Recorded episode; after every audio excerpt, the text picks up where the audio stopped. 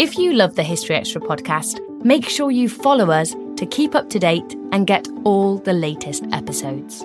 Thanks for your support, and I do hope you enjoy this episode.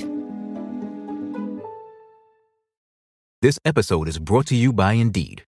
We're driven by the search for better, but when it comes to hiring, the best way to search for a candidate isn't to search at all. Don't search, match with Indeed. Use Indeed for scheduling, screening, and messaging so you can connect with candidates faster. And listeners of this show will get a $75 sponsored job credit to get your jobs more visibility at Indeed.com/History Extra. Just go to Indeed.com/History Extra right now and support our show by saying you heard about Indeed on this podcast. Terms and conditions apply. Need to hire? You need Indeed. Hey, it's Ryan Reynolds, and I'm here with Keith, co-star of my upcoming film, If, only in theaters May 17th. Do you want to tell people the big news? All right, I'll do it. Sign up now and you'll get unlimited for $15 a month and 6 months of Paramount Plus Essential Plan on us. MintMobile.com/switch. Upfront payment of $45 equivalent to $15 per month. Unlimited over 40 gigabytes per month. Face lower speeds. Videos at 480p. Active Mint customers by 531.24 get 6 months of Paramount Plus Essential Plan. Auto renews after 6 months. Offer ends May 31st, 2024. Separate Paramount Plus registration required. Terms and conditions apply if rated PG. Another day is here and you're ready for it. What to wear? Check. Breakfast, lunch, and dinner? Check. Planning for what's next and how to save for it? That's where Bank of America can help. For your financial to-dos, Bank of America has experts ready to help get you closer to your goals. Get started at one of our local financial centers or 24/7 in our mobile banking app. Find a location near you at bankofamerica.com/talktous. What would you like the power to do? Mobile banking requires downloading the app and is only available for select devices. Message and data rates may apply. Bank of America NA, member FDIC. When you need mealtime inspiration, it's worth shopping Kroger, where you'll find over 30,000 mouthwatering choices that excite your inner foodie. And no matter what tasty choice you make, you'll enjoy our everyday low prices, plus extra ways to save, like digital coupons worth over $600 each week. You can also save up to $1 off per gallon at the pump with fuel points. More savings and more inspiring flavors make shopping Kroger worth it every time. Kroger, fresh for everyone. Fuel restrictions apply. Hello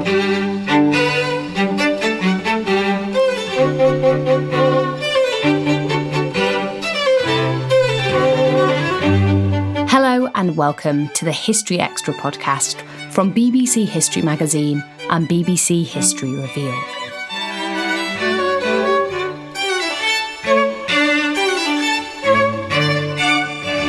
I'm Ellie Cawthorne. 2022 is the History Extra podcast's 15th birthday. So to mark 15 years of fascinating historical conversations, we've asked 15 historians to nominate a figure from history who they think deserves their 15 minutes of fame. Some are inspiring people who deserve more airtime today. Others are those whose significance in history has been overlooked, and some simply led fascinating and unexpected lives. In today's episode, Hannah Cusworth nominates Ina Forbes Bonetta. Ina was a Yoruba girl from West Africa who was transported to Britain and ended up as a goddaughter of Queen Victoria, when she also became known as Sara.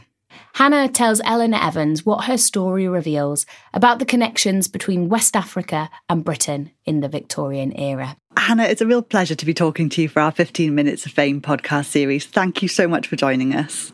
No, thank you so much for having me. It's great to be speaking with you. And could we start by telling us about your choice? Who is Ina Forbes Bonetta? So Ina Forbes Bonetta, she's often described as a Yoruba princess, and people might actually be more aware of her as Sarah Forbes Bonetta. And she kind of enters into the British historical record in about 1850 when there's this guy called Frederick Forbes, who is a kind of really well-respected naval leader in the West African Squadron. And people might be aware of the West African Squadron. They were kind of around to when the British had abolished slavery to intercept ships of enslaved people that were leaving from West Africa, and the British would intercept and take those people and then send them back to West Africa, and Frederick Forbes he was there. to try and encourage this king, Gezo is often how he's described, to stop being involved in the transatlantic slave trade. And when Frederick Forbes goes to meet King Gezo, he gives Frederick Forbes this little girl, and says, "You can take this girl. Her parents had been killed, and you can give her to Queen Victoria as a present from me." And so that's how she enters into the historical record. And Frederick Forbes is quite surprised, but he takes her back to England on his ship, which is called Bonetta, hence why she gets called Forbes Bonetta. And she arrives back in England, and Queen Victoria kind of agrees to adopt her, effectively, kind of almost become like the godmother of this child. So that's how we kind of get a sense of her in the English source record. And I'm perhaps skipping us ahead a bit here, but how much is known? Is there anything known about how Ina felt about this time, this period in her life when she was sort of taken? No, we don't know. I think we can maybe make assumptions that it would have been an incredibly traumatic time. I think maybe there is a brief record where she's reported of kind of saying that she knows that her parents were killed, but she doesn't know the whereabouts or what happened to her brothers or sisters. She's brought over to England, which would have been in many ways quite like a strange place, you know, and there as an orphan, and then kind of thrust into this meeting and kind of a relationship with the Queen of England, who I think she met, you know, Queen Victoria was pretty famous around the world, kind of known as like the Great White Queen. So I wouldn't be surprised if she kind of maybe had heard of Queen Victoria in some senses, but it must have been a really kind of scary and frightening time for her. Certainly. And before we go much further into her story then, what brought you to Ina's story? What brought me to her story was I was on a train back from Brighton, which is where I grew up, and I was reading a copy of David Olusoga's Black and British, and I came across her story in that book. And it was, for me, it was a really important moment because Ina, when she was a bit older, she spent a period of time living in Brighton, and the address that she lived was just around the corner from where I went to school in Brighton. And I think that sort of feeling of connection, I found it really emotional. I cried because I think I felt like when I was growing up in Brighton that to be black in Brighton like was a very new thing, and to understand that there was I mean, obviously there's lots of differences between us, right? Like she was a Yoruba princess, but to know that the black presence in Brighton wasn't just a 20th century thing, that it was something that went back to the Victorian period, for some reason that just really hit me. And that's how I came to her story. And I've kind of been fascinated by her life ever since. So she's been thrust into this world of Queen Victoria's court. Clearly an immense amount of upheaval for her. What happens next? What else can you tell us about her life? So she was described, I think both by Queen Victoria and by this guy, Frederick Forbes, as being incredibly bright and intelligent. And so there was also this kind of Victorian idea, kind of a racial idea, really, about how that for sort of black people of Africans they wouldn't do well in Britain because of the weather, because the climate wasn't suited to them. So it was felt like the best thing for Ina was that she was to go back to West Africa. And so she went to a school that had been established there in Freetown in Sierra Leone.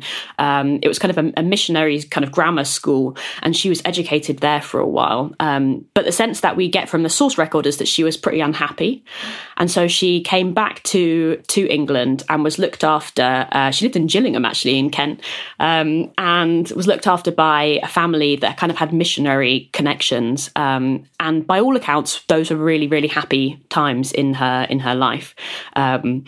But she then is moved to Brighton under the care of, I think her name was Miss Welch, and she was there to kind of be introduced to British society. She was about sort of late teens at this point.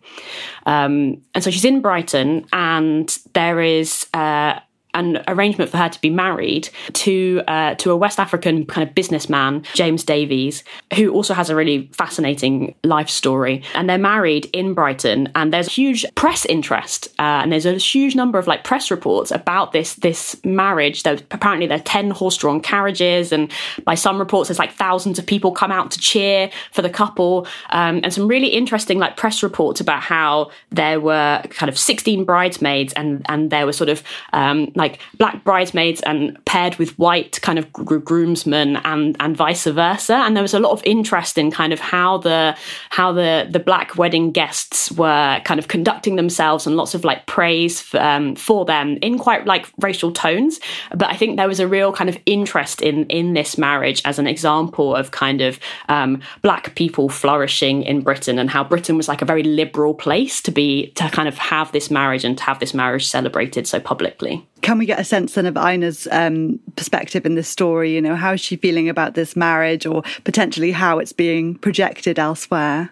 Yeah, so I don't know. Very sadly, I think there was a letter that she wrote around about the time where she really strongly objects to the marriage. Like, she doesn't want to marry this guy, and that's pretty. In some ways, it's pretty heartbreaking because she's already gone through this kind of tragic kind of start in life, and we get the sense that this isn't what she would have necessarily chosen for herself. I think one thing that is also really interesting is that on the marriage record she records herself as Ina rather than Sara or Sally, which was another name that was given to her. So I think historians, I think it's David Olusoga, has kind of interpreted that as her kind of asserting herself and her identity within the confines of this marriage and the kind of pressures of Victorian society. Still to come on the History Extra podcast. I also think it shows us that the history of kind of black people after slavery is much more maybe complex than we think, and that those connections between West Africa and Britain were actually really significant. We don't always realise just how much our negative thoughts and experiences stick with us and weigh us down. You may find your brain constantly running through a highlight reel of bad moments. That comment your friend made last week that hurt your feelings. That frustrating thing your mum does. Or that silly thing you said in a meeting. Maybe it's time to get it all off your chest. Whether it's a tiny annoyance or something much bigger, talking about it can give you some relief and lead you to a potential solution. That's where therapy comes in.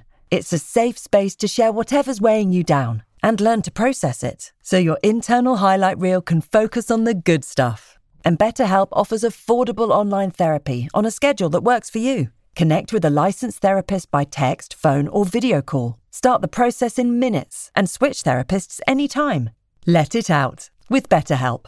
Visit betterhelp.com/historyextra today to get 10% off your first month. That's betterhelp, HELP.com/historyextra. This episode is brought to you by Indeed. We're driven by the search for better, but when it comes to hiring, the best way to search for a candidate isn't to search at all. Don't search, match with Indeed. Use Indeed for scheduling, screening, and messaging so you can connect with candidates faster. And listeners of this show will get a $75 sponsored job credit to get your jobs more visibility at Indeed.com/History Extra. Just go to Indeed.com/History Extra right now and support our show by saying you heard about Indeed on this podcast. Terms and conditions apply. Need to hire? You need Indeed. You mentioned Sara and Sally there. Where do those names come from? Who creates those? I think Sally is the name that she was given when she was on the ship. So as she was coming from West Africa over to Britain, I think the kind of crew of the ship describe her or kind of give her that name, Sally. And then Sara is the name that she's, I think, given by Captain Forbes. So clearly she's able to assert herself and her identity in certain ways, but it's a society that obviously must be full of you know, difficulty and trauma for her. What is the broad story then of Ina's life? The situation after she gets married is that they have their photos taken by the sort of celebrity photographer of the day, and those photos survive, and so people can take a look at them online of the sort of newlyweds. They then move back to West Africa, to Sierra Leone, and then on to Lagos, which at this point is a kind of increasingly growing and flourishing kind of centre of trade. Like, it was described at the time as the sort of Liverpool of West Africa, due to its connections with the palm oil trade, but they have children, so they have a number of children together. The first one born after their marriage, named Victoria after Queen Victoria, and the daughter is christened and becomes a goddaughter of Queen Victoria. But sadly, Ina's health deteriorates. She contracts tuberculosis, and then moves to Madeira, which is thought to be kind of maybe better for her health and the air there. But sadly, she dies in August 1880 at the age of about 37. What particularly can Ina's life then tell us more broadly, if it can, about this vast movement of people enforced, coerced or otherwise during the Victorian era? Yeah, that's a great question. I think one thing that really struck me about Ina's story, but actually perhaps the story of her husband, James Davies, was that there was a huge amount of movement that wasn't necessarily coerced, that there were these they're called Saro, so sort of Sierra Leonean merchants, often either recaptured enslaved people themselves, or they were the children of former slaves, and that they set themselves up as businessmen in Sierra Leone and then in Lagos, Nigeria, and they were moving between Britain. They had business interests moving between Britain and West Africa. And I think it's kind of important that we understand and acknowledge these stories as well as the stories of forced migration, because I think it's important, especially for children, to know that Black people didn't only exist in the past as slaves, that they were also business people, they were traders, they were merchants, and that they had children. For example, Ina and James's child was educated at Cheltenham Ladies College for a while, which I think I felt really surprised by that, you know, that there are kind of Black children being educated in Britain's kind of top private schools in the Victorian era. And so I think it kind of, her story and the family story really kind of makes our kind of understanding of this period a bit more complex and a bit more nuanced. And why do you think that her story isn't as well known, or is it today? I think it's becoming a lot better known. It was obviously, she was obviously quite well known about at the time in the Victorian era, and you see that through the kind of press records about her. There's then an article written by an academic from UCL, Caroline Bressy, and she talks about how it's really important for this story to be better known about, and I think that has started to happen. And in fact, there's actually a film, I think, that's in production with Cynthia Erivo, who you might have seen on Strictly as one of the guest judges, and she's been on the West End, and so I hope that film will kind of bring Ina's story to a huge kind of level of public awareness, and so I think that she's kind of becoming a lot better known as time goes on. I think maybe as we have more interest in recovering some of these stories, these Black British histories. Absolutely. You can imagine that bringing her to an even wider audience. That's wonderful.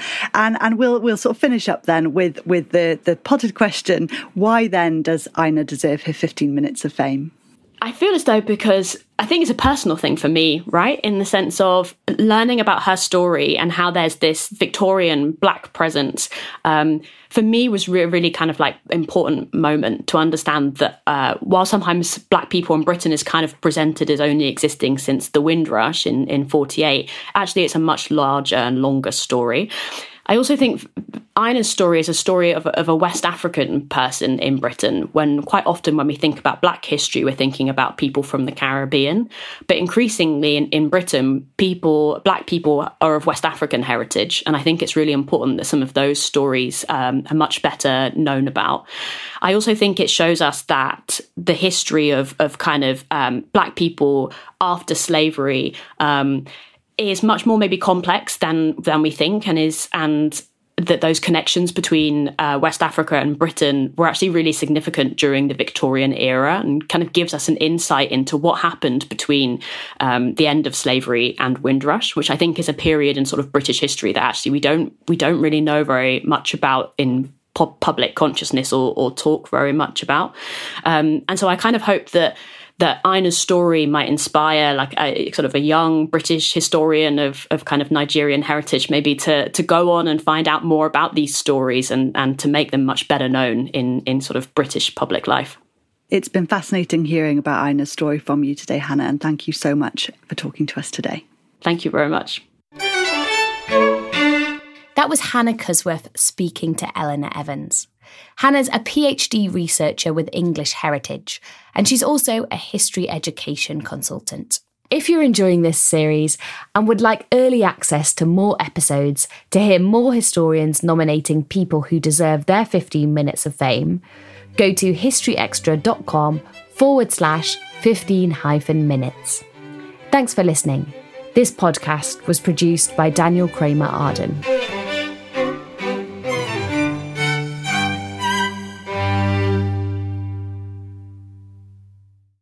A collision between a Chinese jet and an American spy plane. He came and rammed into our left wing. With relations increasingly strained, what are the chances of things spinning out of control? The Western world was asleep. I'm Gordon Carrera. I'll be exploring the friction in this most important of relationships and asking, has the West taken its eye off the ball? You cannot ignore China. From BBC Radio 4, this is Shadow War, China and the West. Listen wherever you get your podcasts.